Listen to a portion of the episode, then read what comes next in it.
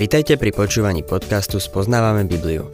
V každej relácii sa venujeme inému biblickému textu a postupne prechádzame celou Bibliou. V dnešnom programe budeme rozoberať biblickú knihu Veľpieseň alebo Pieseň Šalamúnovu.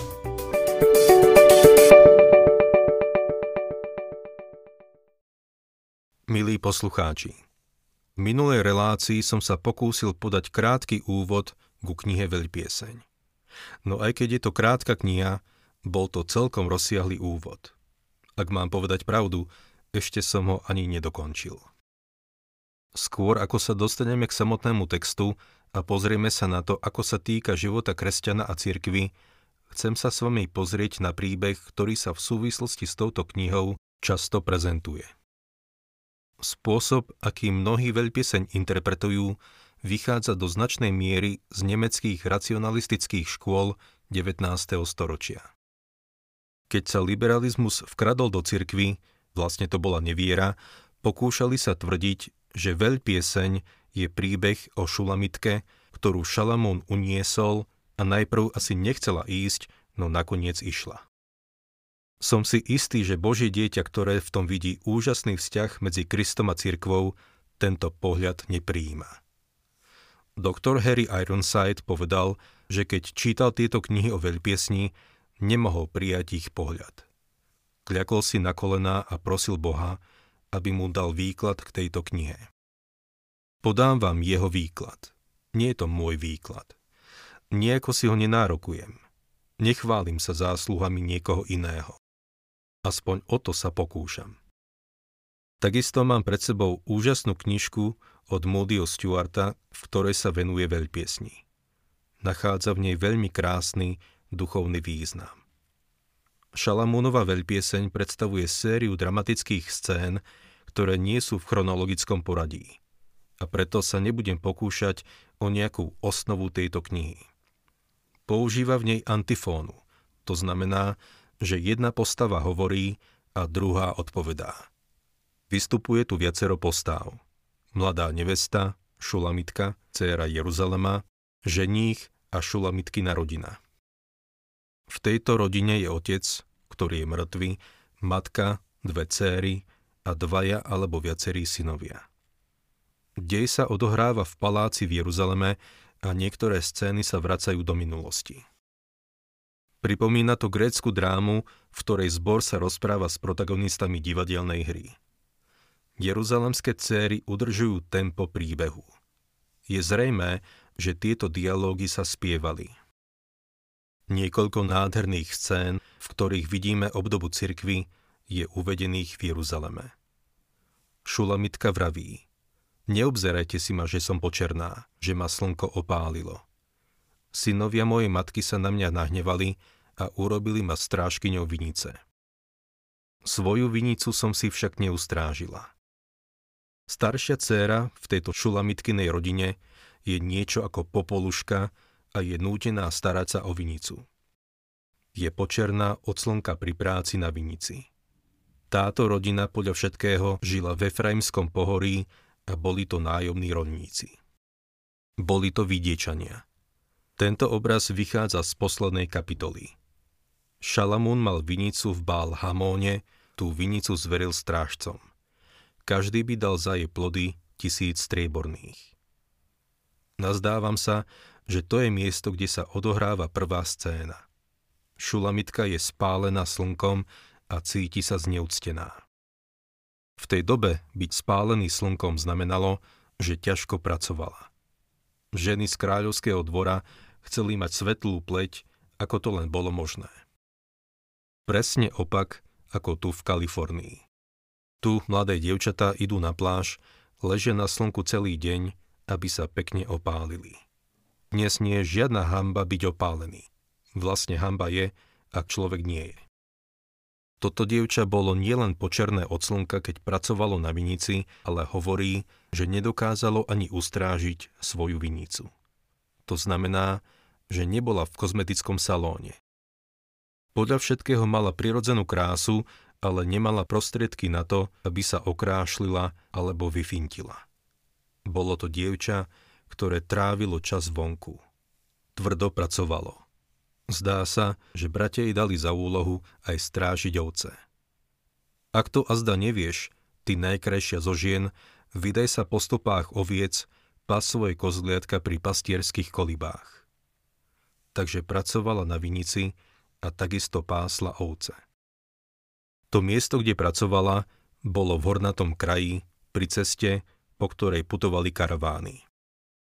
Možno niektorí z vás už boli v tej krajine a videli ste, aká je členitá.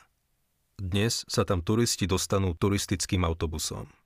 Dvakrát som cestoval tým členitým teritóriom a mám fotky arabských dievčat, ako pracujú na poli. Myslím si, že to bolo rovnako v prípade šulamitky. Keď sa z miesta, kde pracovala, zahľadela do diaľky, videla karavány, ako prechádzajú medzi Jeruzalemom a Damaskom vidíme aj jej reakciu. Ktože je tá, čo vystupuje z púšte ako stĺpy dymu, ovanutá vôňou mirhy a kadidla, väčšmi ako všetko korenie obchodníka. Videla karavány s obchodníkmi, ako aj karavány s krásnymi dvornými dámami. Oni neboli spálené od slnka. Na ceste, keď putovali na ťavách alebo slonoch, boli chránené prístrežkom. Šulamitka videla nádherné šperky a satén. Nikdy nič také nemala a snívala o tom. Keď karavány prechádzali okolo, cítila vôňu kadidla a mírhy. Budeme vidieť, aký je to nádherný obraz pána Ježiša v jeho narodení a v smrti. Priniesli mu mirhu ako dar k narodeniu. Keď bol mŕtvý, priniesli mu mirhu, aby mu ju dali na telo. Máme tu úžasné duchovné obrazy, pravdy, ktoré nás pritiahnu bližšie k osobe Krista. Jedného dňa, keď to dievča strážilo ovce, zjavil sa pri nej švárny pastier. Zalúbil sa do nej. Musím trochu predbehnúť a povedať, že je to obraz Krista a cirkvy. Toto jej povedal. Ako ľalia medzi bodliakmi je moja priateľka medzi devami. A potom jej znovu vraví. Ach, krásna si, priateľka moja, aká si krásna. Tvoje oči sú holubice skryté pod závojom, tvoje vlasy sú ako stádo kôz, ktoré sa ženie z gileádskych vrchov. Toto je krásny poetický jazyk. Je to obraz Kristovej lásky k cirkvi. Kristus miloval cirkev a vydal seba samého za ňu. Nakoniec to dievča vydalo svoje srdce pastierovi. Ako jabloň v lesnom poraste je môj milý medzi mládencami. Po jeho tôni som veľmi túžila, sadla som si a jeho ovoci je sladké pre moje podnebie. Pán Ježiš nám dal toto pozvanie. Evangelium podľa Matúša 11. kapitola 28. verš. Poďte ku mne všetci, ktorí sa namáhate a ste preťažení. Ja vám dám odpočinúť.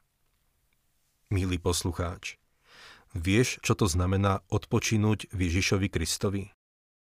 Je pre teba skutočným? Odpočívaš v ňom? Tento vzťah sa môže stať pre teba takým úžasným. Nehovorím tu o náboženstve alebo organizácii. Hovorím o osobnom vzťahu, o ľúbosnom vzťahu s Ježišom Kristom. Keď mu dala svoje srdce, boli šialene zalúbení. Nie je nič také ako manželská láska akú zažili. Milý môj patrí mne a ja jemu, tomu, čo pasie medzi ľaliami. Aké nádherné. Taký mali úžasný osobný vzťah. Zdá sa, že raz, keď cestoval tou krajinou, ju vzal na večeru. Vedela o ňom iba to, že je pastier, ale podľa všetkého veľmi významný. Zaviedol ma do vínnej pivnice, jeho vlajkou nado mnou bola láska. Bol to veľmi zvláštny pastier. Nemal žiadne ovce, ktoré by videla. Opýtala sa ho na ne. Prezraď mi ty, čo ťa z tej duše milujem. Kde budeš pásť, keď budeš cez obed odpočívať? Veď prečo mám prechádzať pri stádach tvojich druhov? Kde mal ovce? Je to veľmi neobyčajný pastier. Potom jedného dňa oznámil, že odíde, ale že sa vráti. Toto je očividná paralela so slovami pána Ježiša. Evangelium podľa Jána 14. kapitola 1. až 3. verš. nech sa vám srdce neznepokojuje. Verte v Boha a verte aj vo mňa. V dome môjho otca je mnoho príbytkov. Keby to tak nebolo, bol by som vám azda povedal, že vám idem pripraviť miesto. Keď odídem a pripravím vám miesto, zasa prídem a vezmem vás k sebe, aby ste aj vy boli tam, kde som ja. Dni plynuli a ona čakala. Nakoniec sa jej začala posmievať jej rodina i priatelia. Vraveli jej. Si len obyčajné vidiecké dievča, ktorému naletelo. Peter povedal, že presne toto sa bude diať v našich časoch. V druhom liste Petra, 3. kapitole čítame. Vedzte predovšetkým, že v posledných dňoch prídu posmievači, ktorí žijú, ako sa im zachce a budú sa posmievať. Kdeže je sľub o jeho príchode? Veď odkedy zosnuli otcovia, všetko ostáva tak, ako bolo na začiatku stvorenia. No ona mu dôverovala. Milovala ho. Snívala o ňom. Na svojom lôžku som po nociach hľadala toho, ktorého ľúbi moja duša. Hľadala som ho, ale som ho nenašla. Milý poslucháč, položím ti jednu veľmi osobnú otázku. Chýba ti Kristus? Túžiš po ňom? Raz v noci nepokojne ležela na svojom lôžku, keď si všimla vôňu v miestnosti. V tej dobe bolo zvykom, že milenec vložil do dverí kadidlo alebo nejaký parfém. Zacítila tú vôňu a išla k dverám. Vstala som otvoriť môjmu milému, z mojich rúk kvapkala mirha, cez prsty mirha mi pretekala na rukoveď závory. Vedela, že prišiel. Vedela, že na ňu nezabudol. Svedčí tvoj život o Kristovej vôni a parféme? Milý poslucháč, nikdy sa neuspokoj s náboženskými gestami. Čo znamená pre teba Kristus? Je v tvojom živote Kristova vôňa? Vedela teda, že jej milý je blízko. Pán Ježiš povedal, ja som s vami po všetky dni až do konca sveta. Pavol vedel, že keď bol vo vezení, pán stál pri ňom. Pán Ježiš nám prislúbil, nenechám ťa, ani ťa neopustím. Raz bola vo vinici, kde pracovala. Pochytajte nám líšky, líštičky maličké, čo ničia vinice. Veď naše vinice už kvitnú. Podvíhala ratolesti viniča, aby sa k ním nedostali malé líšky v tej krajine pestujú hrozno rovno na zemi. Vinič sa neťahá po drôte ako u nás. Zatiaľ, čo podoprela ratolesti viniča kameňom, aby sa k ním nedostali líšky, na ceste sa objavili stĺpy dymu. Ktože je tá, čo vystupuje z púšte, ako stĺpy dymu, ovanutá vôňou mirhy, kadidla, väčšmi ako všetko korenie obchodníka. Hneď sa rozchýrilo. Hľa, kráľ Šalamún prichádza – ale ona mala robotu, nepoznala kráľa Šalamúna. Potom k nej niekto prišiel a nadšene jej povedal. Ach, kráľ Šalamún si žiada teba. A ona na to. Žiada si mňa? Veď ho nepoznám. Nikdy som ho nestretla. Prečo by si žiadal mňa?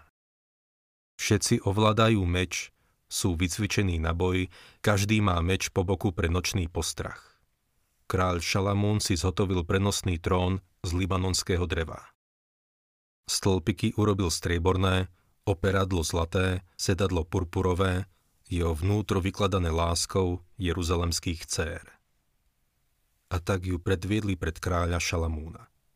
Viete, kto je kráľ Šalamún? On je ten jej pastier a prišiel si po ňu.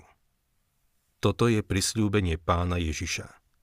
Evangelium podľa Jána, 10. kapitola, 27. a 28. verš. Moje ovce počúvajú môj hlas. Ja ich poznám a oni ma nasledujú. Ja im dávam väčší život a nezahynú na veky, nik mi ich nevytrhne z ruky. Pavol píše v prvom liste Tesaloničanom. Lebo vo chvíli, keď zaznie povel, hlas Archanila a Božia polnica, sám pán zostúpi z neba a prví vstanú tí, čo zomreli v Kristovi. Potom my, ktorí zostaneme nažive, spolu s nimi budeme uchvátení v oblakoch, hore v ústretí pánovi a budeme tak navždy s pánom.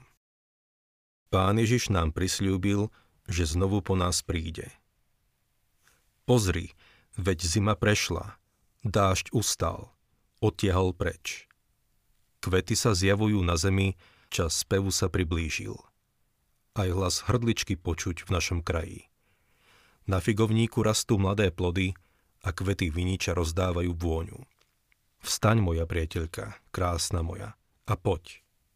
Čo skoro príde, aby nás povolal z tohto sveta. Mimochodom, ako si zainteresovaný vo svete. Zlomilo by ti to srdce, keby prišiel práve teraz a vzal by nás všetkých z tohto sveta. Mám pocit, že niektorí ľudia sú tu takí spokojní, a tak sa im darí v prosperujúcej spoločnosti, že by celú cestu do neba preplakali kvôli všetkému, čo by tu museli zanechať. Ich život je tak spätý s týmto svetom. On jej vraví. Vstaň, moja priateľka, krásna moja, a poď. Holubica moja v trhlinách skál, skrytá v skalných previsoch. To je to miesto, kam nás pán dal. Do trhlín skál, kým neprejde búrka. Ukáž mi svoju tvár. Dožič mi čuť tvoj hlas. Veď tvoj hlas je príjemný a tvoja tvár ľúbezná. Aké nádherné. Zavidol ma do vínej pivnice, jeho vlajku nado mnou bola láska. Spasenie je ľúbosný vzťah. Milujeme ho, lebo on nás miloval prvý. Toto je príbeh tejto malej knihy.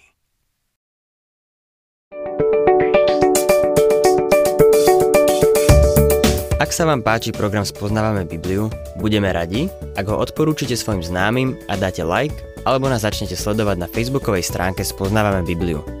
A ak vás niečo oslovilo alebo zaujalo, napíšte nám cez Facebook alebo na adresu spoznávame.bibliu zavinač gmail.com.